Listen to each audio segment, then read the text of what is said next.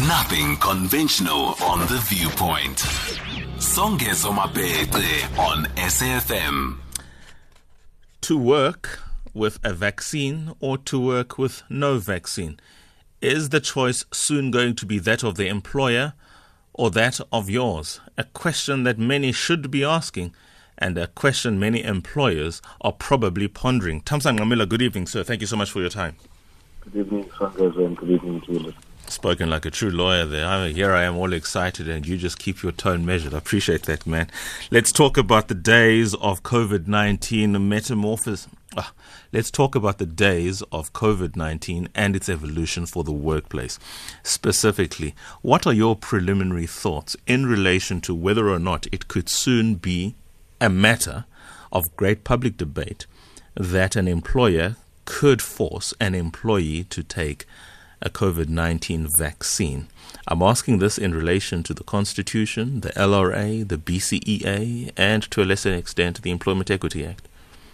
I think that is a conversation that we will find in many workplaces, buses commuting to work, taxis, and I just think in various WhatsApp groups amongst people. Uh, this is something that's going to be topical, especially when you consider that uh, the vaccine is, according to reports in the news, is something that is looming and on the horizon. And when you consider that uh, the purpose of a vaccine is essentially to prevent the spread or the uh, transmission of the virus in the employment law space or in the employment space, it's something that's going to be topical because when you consider the regulations as they are right now, there are a lot of restrictions that would then be done away with if the vaccine is actually brought to South Africa and it is useful and uh, is uh, tested to be very successful in preventing transmissions. In relation to one's bodily integrity, I mean, one would never think that it could ever be in any way compromised in the workplace. But here we are now having a conversation about whether or not this might soon be something that has to take place, not just to protect the commercial interests of the business, but to protect the human resource aspects of the business itself. But here we are now having that conversation from the structure of existing legislation, particularly the BCEA and um, the Labour Relations Act. Where would the starting point in engaging this question be?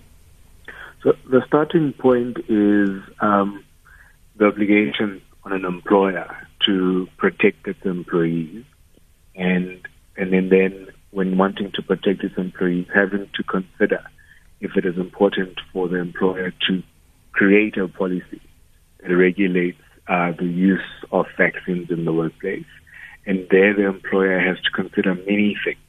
So, something that's related but not specifically uh, dealing with this particular topic is, for instance, already in the Employment Equity Act, the issue of testing in the workplace is something that's regulated, and uh, employees cannot willingly test employees uh, without their consent. And so that's already something that, um, when you speak to, as you as you said earlier on, issues of bodily integrity, are things that we already consider, or things that are already regulated uh, in the employment law space.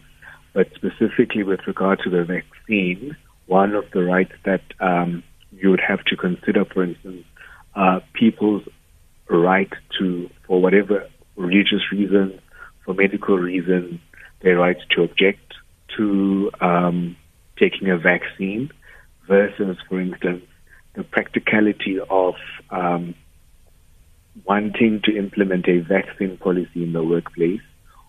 In a situation or in a working environment where most people work um, remotely and therefore human interaction is not something that is a, a primary concern for a particular employer.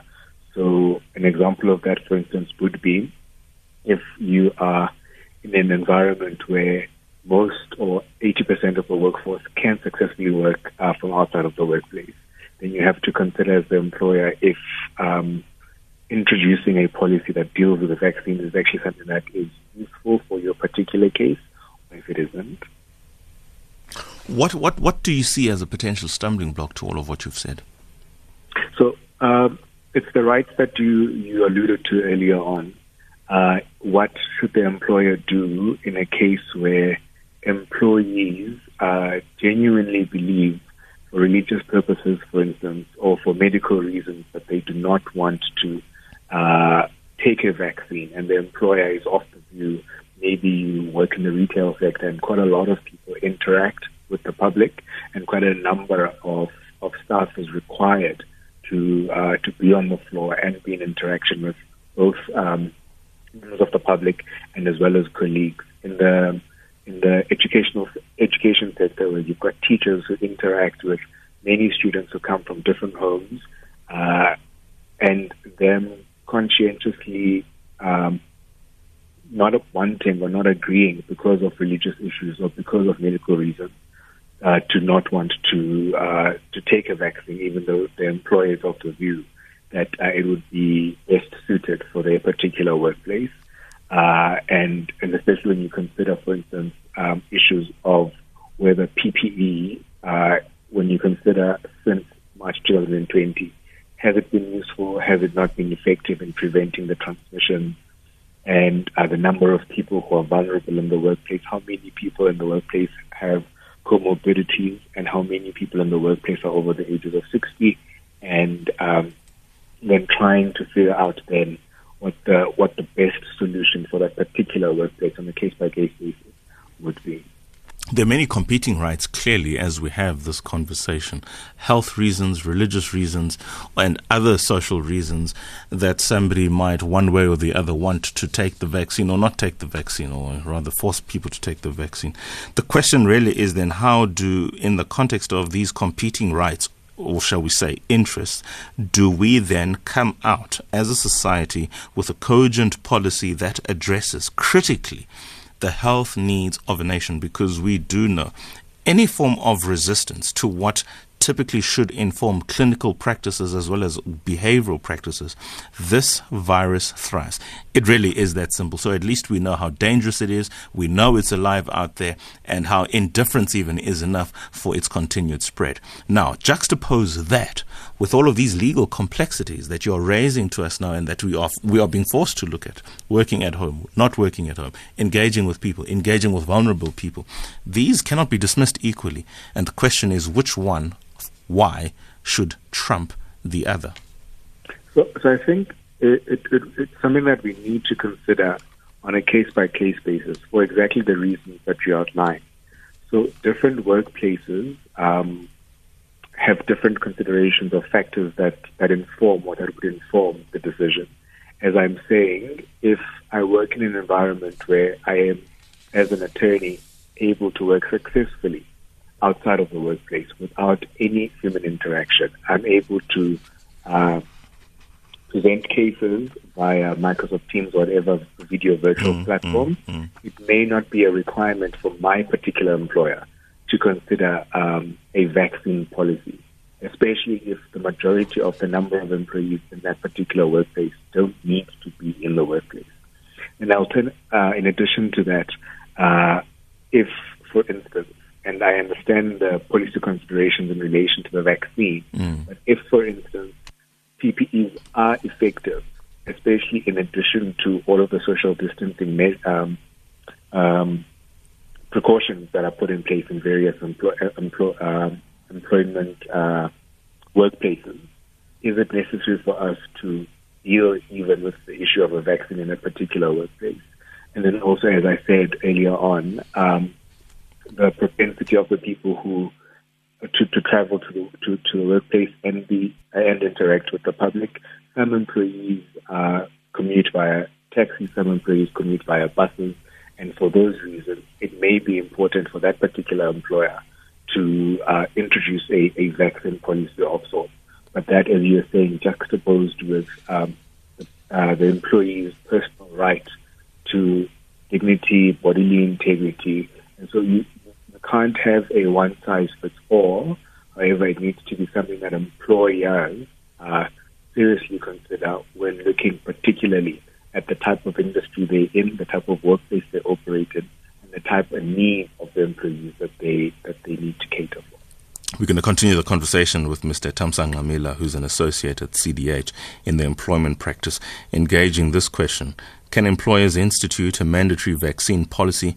This is all part of our conversation this evening. And after the news break, which we're about to take now, we then continue the conversation. For those who want to join or who have had this conversation in the workplace or are having this conversation in the workplace or are planning to have this conversation with their own respective employees, we would especially implore you to perhaps use this opportunity and engage with us what your preliminary thoughts are, what are your concerns, especially, or just the experience of this thing altogether so far. Johannesburg, 714 2006. After the break, Tamsanqa Mila continues. SAFM 104 to 107 nationwide. Leading the conversation. The Viewpoint, weekdays 8 to 10 p.m. on SAFM.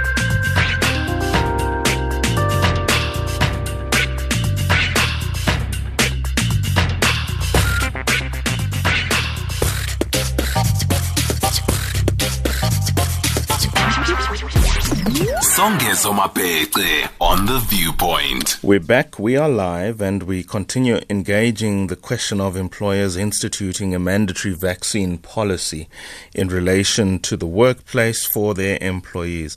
Tamsanqa Mila, who's an associate at CDH in the employment practice, has already given us some insights in the previous 10 minutes before the news, and we have just over five minutes with him just to get some clarity on some of the issues, read a couple of messages, and then get final comment from him as well as from you. So do give us a call, please.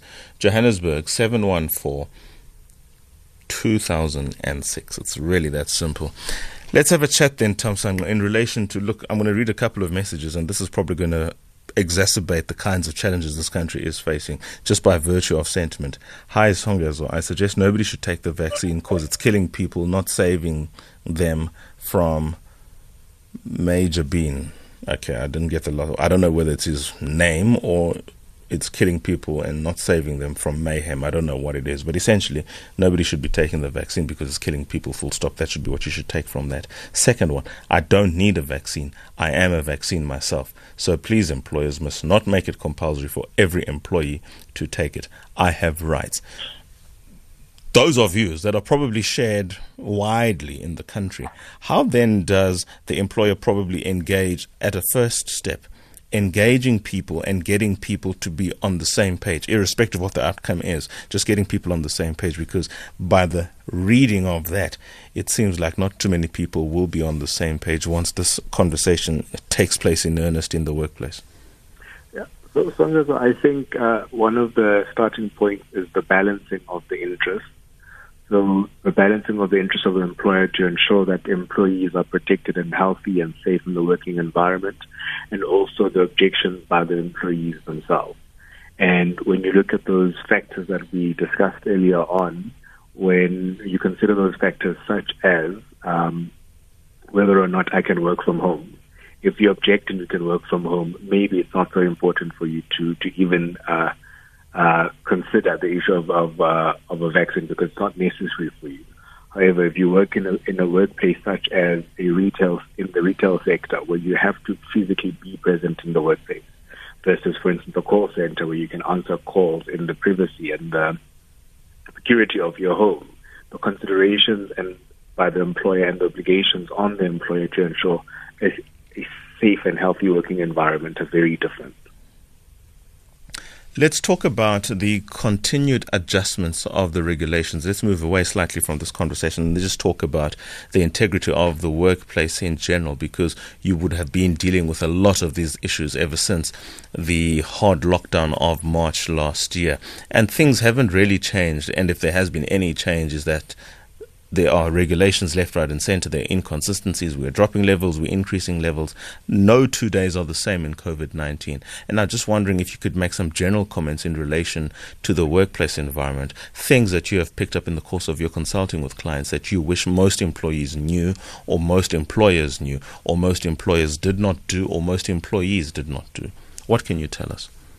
Uh, so, since the hard lockdown, uh, what we've seen over time is a reintroducing and an opening of industry to, to more employers as the levels have progressed from level five to, to the lesser uh, stringent one.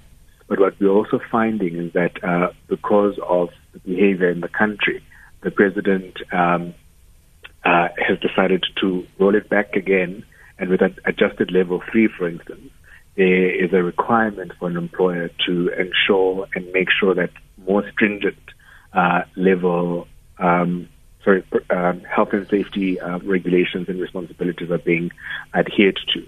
So, what I would advise employers is to read and study each and every um, alert that is issued, mm-hmm. whether it changes anything for the employer or if things remain the same. If they remain the same, then you just continue as normal. But if they do change um, uh, obligations towards the employer, then the employer would be advised to, to then ensure that those are adhered to. Just please listen to this voice note as we look to wrap up this conversation. Here's one of our listeners. Evening, Songezo. You know, the issue of the vaccine is controversial. You and me know that 90% of uh, people um, who get COVID have mild symptoms and they recover on their own. Vaccines are for those people that are vulnerable. You remember, even when we were children, uh, when we were vulnerable to certain illnesses, we would get vaccine even in medicine, we know vaccines are for the vulnerable, they're not for everyone. So, why would vaccines be implemented, you know, for a 30 year old fit young man at work? Uh, what for? It's just a waste of money. Not in my respect. Yeah, I, I mean, I sympathize with Nati's view, but I think the problem is how do I know I am vulnerable. How do I know how my system is going to respond to COVID 19? Because if there's one myth that has been blown out of the water in recent time, is that nobody is in a safe zone. Young and old alike are as affected. There was once this conversation about comorbidities being there. Of course, it remains an issue, but there are many people who are as healthy as anybody who just literally, at the instance of their contracting the coronavirus, tutus down, gone forever. Yes, I, I agree with you, Senator, and I think uh, it's something that maybe the government must focus on uh, as and when they, they, they, decide to roll out the vaccines to educate the country and to also uh, be on a drive to, to, to I don't know, allay the fears that uh, the, the, citizens of the country seem to have about what the purpose of a vaccine is, and especially in the context of a pandemic and a virus such as, as the coronavirus. So it, I would, it's something that I would extend beyond the employer and maybe uh, put back to the to, to the government just to allay fear so that when the employer steps in, already there's a sense of an understanding about what exactly the, the purpose of the vaccine would be in the context of our country. Okay, let me let you go. You've got billing to do for sure, and I appreciate you giving us as much time as you have. Tom Sang, much appreciated for your thoughts, champion.